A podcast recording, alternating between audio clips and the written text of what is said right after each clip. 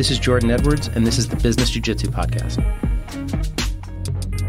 Nur, thank you for doing this. Thanks for having me. Yeah, you're a lifelong martial artist. Uh, yeah, I started. Um, my mother enrolled me in a judo class when I was like seven or eight years old. That was my first martial arts experience. Yeah. Judo, and then uh, I wrestled through junior high school and high school, Yep. and then uh, I uh, I took up uh, Chinese kickboxing, uh, Sanda Sanshou. Mm-hmm. Um, I trained with like the Shaolin monks. Cool. Moved to China for a year, trained in the Shaolin Temple. Wow. Uh, yeah, 10 hours a day, full time. And uh, led to striking here. Yeah. And then uh, one day, Eric Owings uh, went to try out some jujitsu, and Yep. um, that was it, man. I was hooked. He's a real samurai, Eric Yeah, Owings, right? yeah, yeah. The first time I became aware of him was uh, when he did that GSP fitness. Yeah, that DVD was right when. I got there. Here, they were doing the, the Rush Fit DVD Yeah. that him and uh, Eric created together. That was great.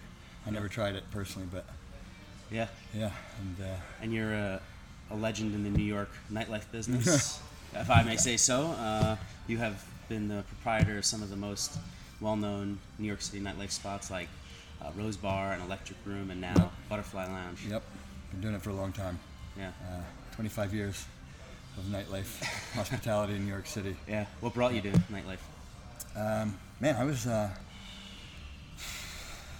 I was working on Wall Street. I was a trader on Wall Street, and um, I was commuting from Connecticut at the time.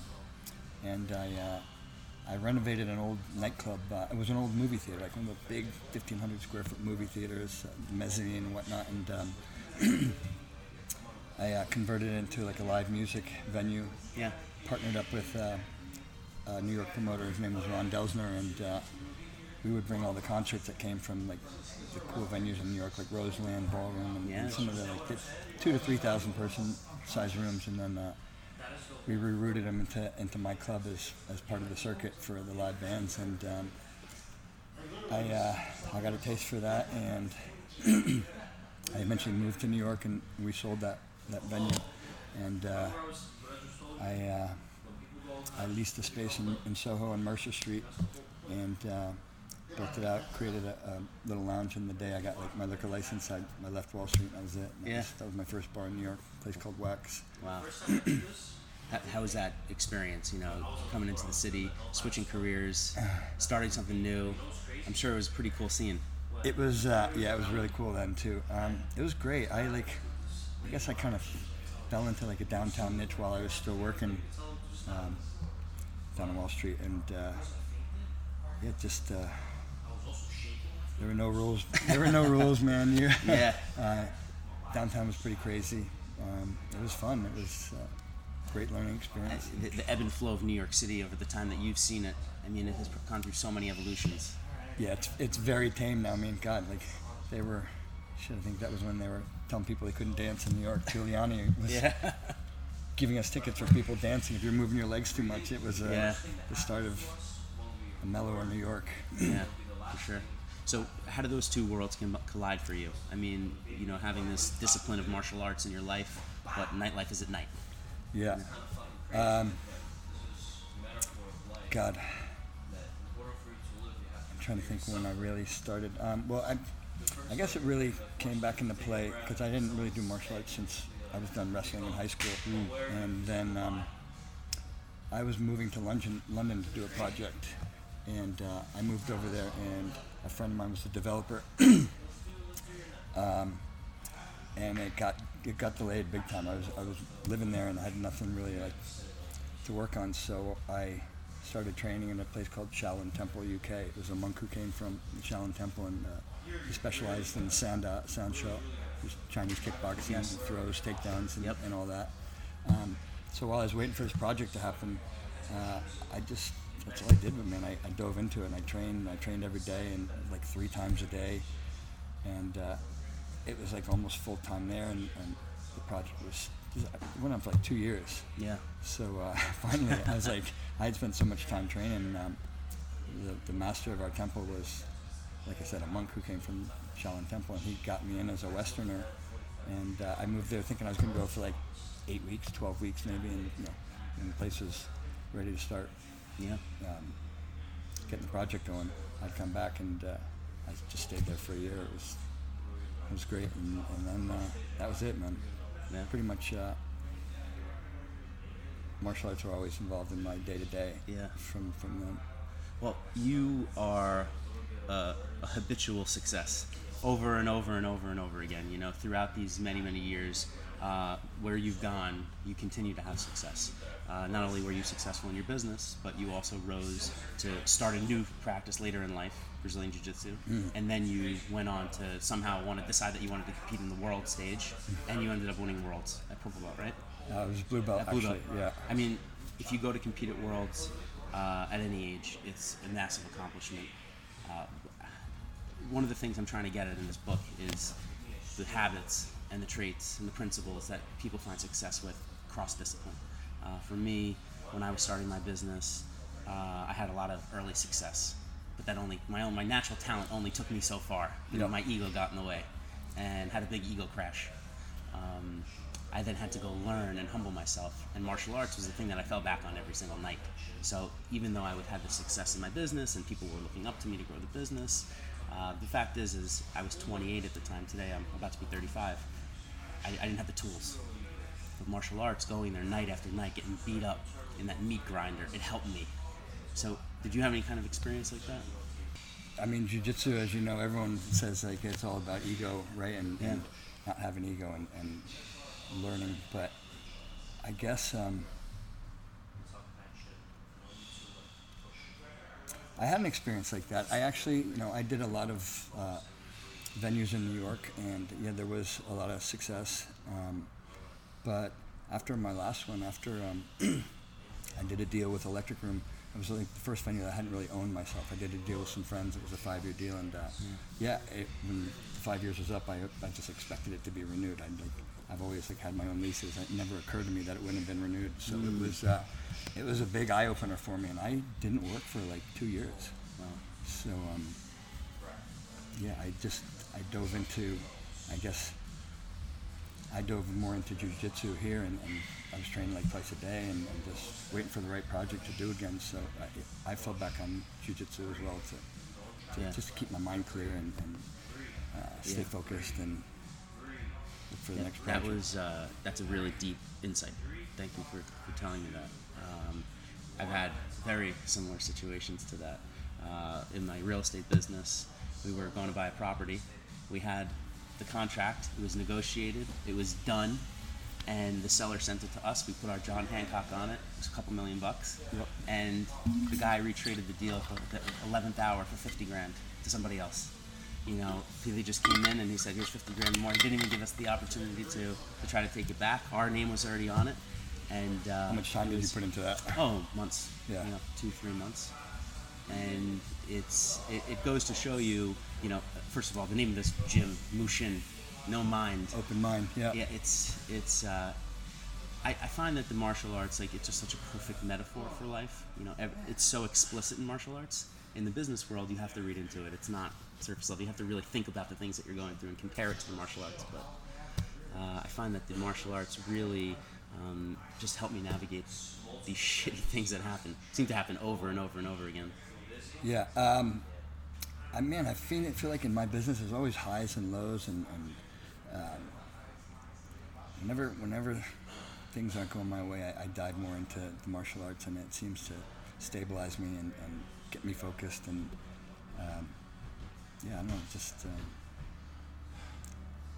keeps you thinking clearly and, and get back on track. Yeah. And it's hard to explain, but It is hard to explain for people that aren't in it. You know, I have friends all the time that ask me, "How's that karate thing you're doing?" I was like, "Well, I've been doing jujitsu for 11 years. I think you mean jujitsu." Yeah, I mean, you just force yourself to do it. Like, uh, one wants to get up at five thirty in the morning and fight for an hour. It's not natural, Yeah. man. But it's like it's something that we do, and it's an important part of our lives, right? Like, Yeah. just it's like brushing your teeth now at this point. It's like Yeah, for sure. You're tired, you don't want to go, but you do it, and uh, same thing with work. You, you perseverance. You show up and you just keep going and doing what you got to do. Do, do the people in your life outside of jujitsu do they understand what you do on these mats? I I don't think so much. I mean, they know like I, I do martial arts. But I don't think they know what, what really happens in here and, and how intense it can get and Yeah. how fun it is also. But um, yeah, it's it's a, it's a constant ego check, right? Like everyone's everyone's captain of their industry in, in here and, and Yeah. in their own field, and then you come and you're on the mats. None of that matters. Everyone's equal playing field. That's a very good way of putting it.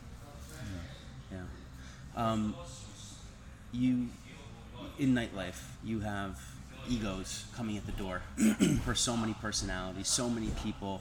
Uh, they want to be in. They want to be a part of this this this experience that you've created. Um, it must be difficult to try to manage what happens inside of the bar, especially when you you know there's a measure of control that you have in martial arts. You're coming to practice it, and a measure that's outside of your control. But you don't know who's walking up to your door that night. Yeah, I mean, I funny. I can kind of equate my bars to to Mushin, the gym uh, here. Um, I like to be in a smaller environment, much more of a controlled environment. Um, uh, to be around like-minded thinking people, and uh, I guess if I compare like a large nightclub to uh, a large gym, you've got all the yahoos coming in, and, and everyone wants to hear shitty music, and people are have their own agendas, and they're not on the same page as you. So I, I guess maybe like I like to have smaller environments that I can control and curate, and uh, keep solid people around me, and solid people, solid people in the club Yep. um, that aren't going to harass other people. Or, Yeah. um, and I, I think it's similar in like a smaller environment like it is here. You know, it's not. Um, these guys aren't about numbers and just taking everybody in and taking all their dollars. We pay a little bit of a premium to be here, Yep. but um, it's so worth it, man. We're all safe and we're protected, and we're around people that we jive with. Yeah. You know, it's similar. I guess it's kind of similar. Yeah, there's, this is a very special gym. it's a great place, really good people, high level of instruction. Uh, we took the class, this 6 a.m. class this morning with uh, Rich Byrne, Yep. fantastic teacher, master of the details. Uh, he's a very high level of jiu-jitsu, especially technical. Uh, how long you been training with Rich? Uh, I've been here for five and a half years, and I started really. I, I used to train at night, and then um, I started training with Rich in the mornings. I guess two and a half, maybe three years ago, and uh, I really enjoyed the no gi aspect of it. So Rich is, Rich trains with Eddie Cummings and and Paulo Miyao. So um, I think. Uh, he picks and chooses like some really cool stuff that those guys do and um, filters it through to me and, and the other morning students. So, Yeah. Yeah. So It's been uh, an honor to get to learn with him over the years. I met him uh, two summers ago out in Hampton Jiu Jitsu, and he shows up on the weekends and he teaches. And he teaches. He'll teach for hours and roll for hours. And anybody that has a question, he's so generous with his knowledge and his time. And um, he seems like he's there or here or training every day. I, he is training every day. Um, yeah, and Rich is a great guy. I'm, Yeah. I, am very lucky to to spend time with him. And you go out to the house in Hamptons. He's got the Yeah. uh, the cage in the basement and It's incredible. super super private sessions at the house before Hamptons Jiu Jitsu. So yeah, it's Yeah, great. Rich is, these guys are all great. Rich and, and Eric, obviously. Eric, you know, and he can tell if someone walks in the door off that elevator, and before they even take their shoes off, Eric's going to know if they're going to fit into this gym or not. He's a really good judge of character. Wow. So um, similar to like how we do the doors at, at the nightclubs and stuff like Yeah. that. But these guys are all great. Tony, who you know, and Yeah. Chris. Had the, uh, the, uh, the privilege of rolling with Tony a few times, and when I when I sat down and spoke to Tony for the first time, I said, "How old are you?" And he told me I think he was approaching 50. He he looks better It's insane, than right? most of my friends who are in their early 30s. Yeah. His his eyes are white. His skin, he's fit. I mean, it's he, he's a really special guy. I mean, I only rolled with him a few times, but his level is super high. He just stopped like a, a, an assault or something on the subway on Friday. Yeah. So yeah, he put someone in. I guess someone was tormenting some woman on the train or whatever. I haven't gotten the whole story yet, but yeah, I guess he put him in a, in a chokehold and held him till the cops got there. and, like, yeah, Tony's a savage. Yeah.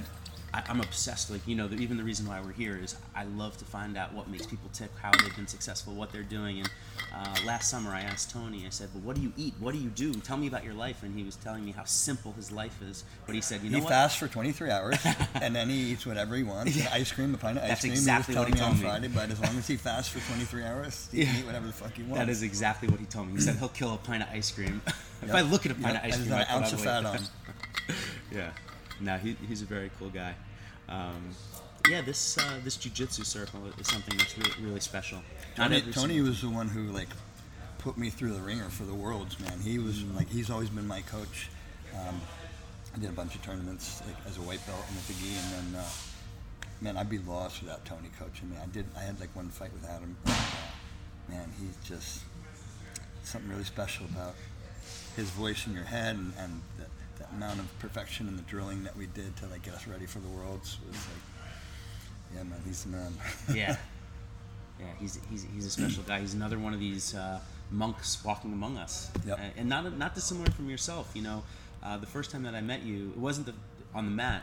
Maybe the second or third time that I had a chance to speak to you, I said, um, "Where do I know you from?" I mean, you have you have a, a look and you ha- you have a, a presence on the mat, and you just looked at me and said, "I probably served you booze sometime." and I was like, "This guy is so this is his absolutely no ego about what you do. You just uh, it was such a, a great." And then you went on to, to remind me who you were. I've, I've seen you out maybe dozens of times over my life, going uh, to Rose Bar especially and Electric Room. Those places where, uh, in my lifetime, coming up and living in New York City, being single, I'm married, I have a kid now, but uh, those were like some of the best nights of my life. yeah, you know? very fun. It's great times. And now I channel a lot of that energy into my jujitsu and going around. And I really try to make it a point to get to as many gyms as I can, to meet as many people as I can. Uh, You travel up for work? I travel a lot for work, So yeah, when you when you go away, you find another gym. That's everywhere I go. Yeah, When I started my career, um, I graduated from college in 2008, and I would go to Texas, I'd go to Florida, and there would, wouldn't be that all that much training. Today, South Florida is like you cannot go two blocks without an amazing jiu-jitsu academy.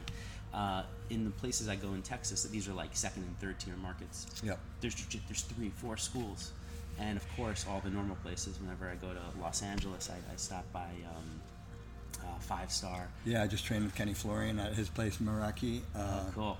a couple weeks ago when I was out there. So yeah, man, it's like when we go out of town, Yeah. you just have to incorporate into whatever you're doing, right? You have to find a little gym and, and get some training in. I, it's funny because I used to, um, I used to go to Thailand a lot, and and uh, when I was kickboxing and doing Muay Thai, I always had a trainer who would come and train me in, in you know in the backyard or wherever. And uh, I haven't gone in a while because it's such a long trip to get over there. And Yeah. You really need to be there for like two weeks 'cause it's Yep. decompression for like three days there, three days going back. So it's got to make it a, a long trip. And I stopped going because I couldn't fucking do jujitsu there. And, and now I, I have a friend of mine who's having a birthday next month, and uh, I'm actually like kind of stoked when I may go because uh, Tiger Muay Thai is, is in Phuket now, and, and Yeah. they've got jujitsu there finally. Yeah. So like now I kind of feel like I, I would go back to Thailand now. That's You awesome. don't want to take two weeks off and not train, right? Like go somewhere. it's It's, uh, for the pet. it's more stressful not to do jujitsu when, when you're away. For me, anyways. That's that's really well said. Uh, Especially when all your friends are partying or whatever and they're out drinking and you're like, I don't do that anymore. So yeah, I just want to get up in the morning and go train and yeah, come back recharged from my holiday. yeah. Well, when I first met you, you were training a lot. I saw you at the 6 a.m. class, and then you uh, you told me this was maybe about a year ago, a year and change, that you were opening a new place, Yep. and uh, you weren't going to make it to the, the early classes for a little bit until you got everything up and running. Yeah, that's when I had time off, so I was training. I was training in the morning and night. I was training twice a day, and uh, yeah, we started working on this project Butterfly. Uh, yeah, about a year ago. And, It's uh, really beautiful. I lost my Friday morning classes, so I, I come in the mornings. Luckily, Rich will have a Tuesday morning class sometimes, and Eddie will come in and teach us. So if I can get Monday, Tuesday, Wednesday mornings in, it's great, and then I'll train at night. But I lost my Friday 6 a.m. classes. Just out, I'm out too late. Any of the guys you work with, whether they're bouncers, bartenders, anybody train? Uh, my old doorman at uh, Rose Bar, Dave, is the one who introduced me here. Him and um, a dude named Cordell brought me in. Yeah. He was training here before I was, so yeah. Other than that, no, not really. Not Yeah. in my line of work. Yeah. It's uh, It's tough, the at night business. you Yeah. know, It's, it's, it's hard to uh, you know burn the candle at both ends. Be out late and get up early. But uh, you're here today. yeah, man. You have to find balance. Yeah. yeah. I think that that's a, a, good place to end in the balance. Uh, balance is something I try to focus on all the time. In jiu-jitsu, we're, we're constantly seeking to keep the balance or break somebody's balance. And in my yeah, life, kuzushi. I feel, kuzushi. Life exactly. is a kuzushi. I have uh, like a, a, journal that I keep every single day. I put my to-do list in there. If I have some jotted down, I'll throw a jiu-jitsu technique in there, and there's always some kind of message on the cover.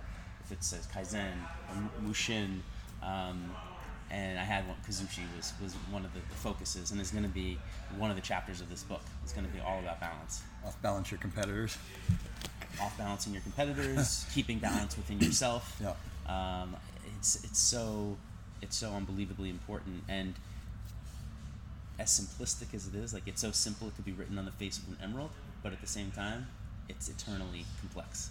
Yeah, I mean, for, for me, it's like every class I write down notes. You know, like I'm sure you do as well, do. right? Like so, man, we've got years worth of notes that we write down every day. Everything's documented. It's, yeah. so.